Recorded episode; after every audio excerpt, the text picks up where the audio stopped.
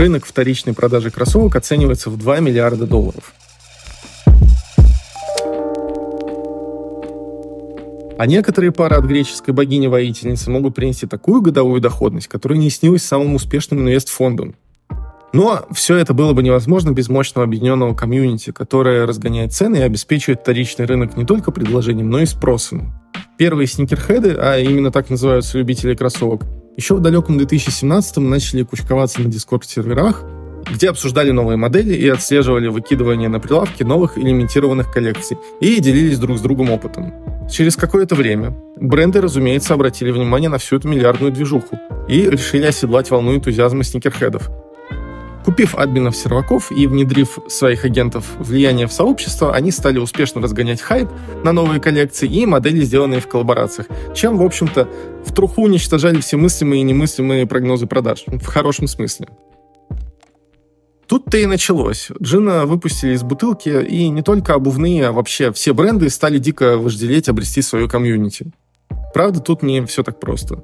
Потенциал роста своей лояльной потребительской базы в таком формате галопирует в зависимости от продукта. Например, тому же Nike достаточно было отыскать готовое образование своих клиентов на просторах Дискорда и направить их в нужное бренду русло. А вот черкизовскому мясокомбинату явно пришлось бы сложнее, если бы он вдруг решил собрать свой модный Дискорд-сервак любителей колбасы. Но почему создание комьюнити – такое привлекательное занятие? Где там бабки и при чем тут крипта? Если вы имеете базу фанатов, то бишь сверхлояльных потребителей, которых хлебом не корми, а дай постоять в очереди за твоим продуктом, то это гигантский потенциал для прогнозирования своей выручки и рычаг для воздействия на рост продаж. Так, бренду с базой преданных покупателей достаточно выпустить лимитированную коллекцию чего-либо, и вуаля, дебет с кредитом сошелся, квартал закрылся на мажорной ноте, и довольный директор выписал всем премии, включая бухгалтерию и бестолковых эйч ар, о которых я говорил в прошлом выпуске. Поверить в работоспособность комьюнити как маркетингового инструмента нетрудно, а еще проще проверить. Убедиться можно, как на примере фанатов известных музыкальных групп, билеты на концерты которых раскупаются в первые часы релиза, так и просто посмотрев на всем нам привычные продукты, например, на колу.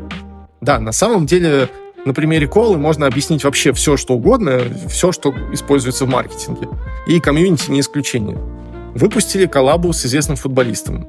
Или сделали лимитированную партию в стеклянных бутылках образца тысяча девятьсот двадцать восьмого года, когда слово «кока» в названии еще отсылало на состав напитка. Так как думаете, нахера? Все это пример лимитированных версий продукта, который скупит комьюнити. Да, Коле не нужны дискорд-сервера, где диабетики будут обсуждать вкус вишневой зеро, но принцип тот же. Но если уж мы заговорили именно о Дискорде, как о частном случае формирования комьюнити вокруг бренда, то кроссам серваки нужны, потому что там есть способ коммуницировать сообщество внутри себя. Причем эти способы для людей любого склада интровертности, от обычных текстовых сообщений до безлимитных по времени аудио-видеоконференций. Кроме того, Discord обладает уникальной пластичностью в плане создания тематических подканалов и подключения ботов, на которые можно завязать геймификацию отношений с потребителем или систему поощрений, и, главное, можно заставить своего потребителя замкнуться в цифровой экосистеме бренда. То есть можно заставить его не только купить товар, но и заставить ставить лайки, комментировать или постить ваш контент. При этом за это потребитель не получит ничего, кроме виртуального рейтинга в Дискорде или доступа к каким-то каналам, где раз в год бывает менеджер регионального отделения продаж и отвечает там на вопросы особо лютых фанатов. Еще раз, бренду не надо разрабатывать дорогостоящий ап, клеить ку ар-коды на каждую коробку своего продукта, выстраивать связи между своими соцсетями, сайтом и си эр эм-кой в магазинах. Бренд даже может не давать скидки. Он просто кидает пост в Discord о том, что на YouTube вышел новый ролик или интервью с блогером, и просит по-братски накидать реакции, чтобы алгоритмы понесли этот промо-контент дальше в рекомендации всем и каждому. А потребители, то есть потребители, сформированные в комьюнити, понесутся исполнять задуманное штатным эс эм эм-щиком бренда, получив в награду только очки на свой профиль в Discord. Я, пожалуй, возьму короткую паузу для того, чтобы вы могли осознать мощь этого инструмента и ничтожность затрат на него по отношению с альтернативными решениями, которые, дай бог, могут принести хотя бы десять процентов такого же результата.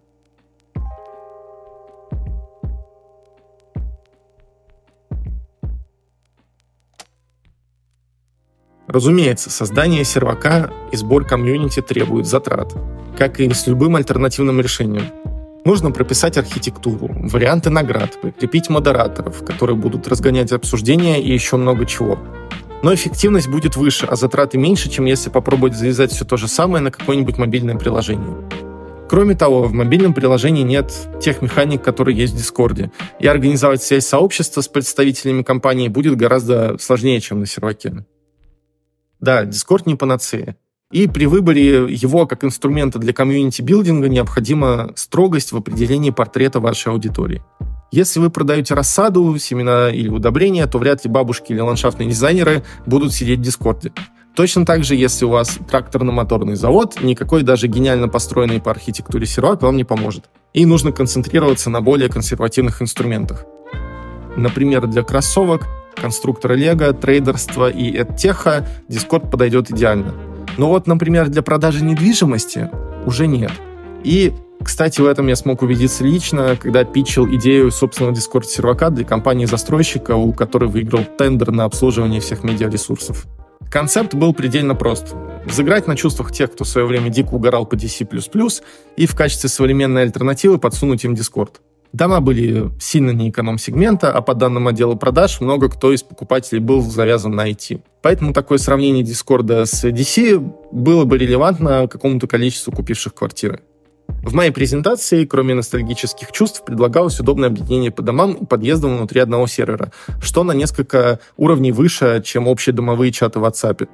Общие каналы для коммуникации людей из всего микрорайона, связь с представителями управляющей компании и отдельные каналы для желающих приобрести или взять в аренду коммерческие помещения на первых этажах.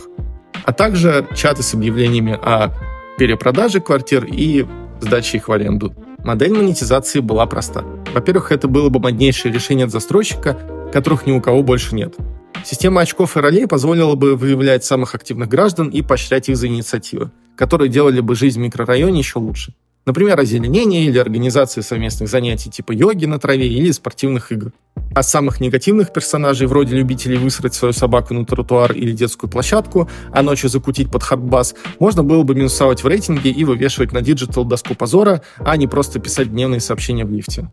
Кроме крепкого комьюнити, которое бы шло в комплекте с бетонными мешками, чем повышало бы привлекательность последних, можно было бы пушить граждан на определенные действия.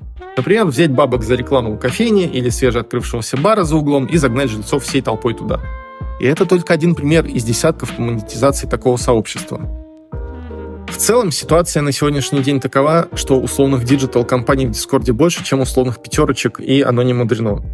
Собирать в онлайне комьюнити на покупку товаров по акции довольно безумно. И совсем другой вопрос собирать комьюнити под финансовые продукты, трейдерство, обучающие курсы или что-то, что может иметь коллекционный потенциал. Поэтому серваки и растут как грибы, не меньше, чем стартапы. Правда, свою поведенческую архитектуру или не делают вовсе, или делают из рук вон плохо. Чтобы Discord, а на деле комьюнити, собиралась, развивалась и работала в ваших интересах, есть правила и механики, которых категорически важно придерживаться. У компании должна быть четкая связь между представителями и потребителями. И хотя бы иллюзия того, что последних слышат, и они имеют влияние на происходящее в компании и на выпускаемый продукт. А также потребители должны иметь возможность задать вопросы и предъявить за какое-нибудь выпускаемое барахло, даже если после этого ничего не изменится. Хоть у нас и любят избегать критики всеми доступными способами, но те компании, которые ее слышат и учитывают, сильно растут в глазах потребителей и перестают быть бездушными маркетинговыми машинами по аккумулированию денег из простых работяг. А еще, как я и сказал ранее, нужна система поощрений. Обычно в виде очков, ролей, доступа к скрытым каналам и прочего мусора, который будет достаточной наградой за то, что ваш покупатель первым что-то купит, сделает обзор или репост и навалит с царского плеча лайков всем вашим отстойным видео на YouTube. Разумеется, это не все механики, которые нужно учитывать. Но даже если учесть это, то вы уже откроете для себя Эльдорадо. И не то, где продаются пакистанские фены по цене Dyson, а самое настоящее. Да, не сразу. Да, придется вложить время и денег на разработку комьюнити. И неважно, в Дискорде или просто в Телеграм-чате. Но эффект окупится в разы. Ведь даже если на дворе лютый кризис, а у вас есть какой-никакой, но костяк сообщества и крепкая фанатская база, то с голоду вы не помрете, а компания не обанкротится. Да, дела будут не так хорошо, как были, но пока другие в кризис подыхают, вы останетесь на плаву, а бонусом получите еще и большой удобный сарафан, по которому будут приходить новые и новые покупатели, что особенно важно для компаний, которые живут за счет привлечения клиентов по рекомендациям. Так, а при чем тут крипта? Да при том, что даже такой скам, как инвестиции в шиткоины или продажу картинок кислотных обезьян, можно реализовать с помощью создания комьюнити. Точнее, только так и можно реализовать. Поэтому сообщества стоят во главе угла любого уважающего себя инновационного блокчейн веб три ноль проекта. Иначе просто никто не купит. Но это тема для отдельного выпуска. Пока эта тема не очень на слуху, но вы-то можете начать уже сейчас, пока еще этот инструмент не выкопали до центра земли и не обсосали инфо-цыгане всех мастей, которые на данный момент все еще упарываются по продающим одностраничникам и рилсам, обещая в них волшебную таблетку для роста продаж. Если все, что вы услышали, было вам полезно, то ставьте оценки подкасту и подписывайтесь. Добавляйтесь в телеграм-канал «Коротко по делу», ссылки будут в описании к выпуску, и до новых встреч!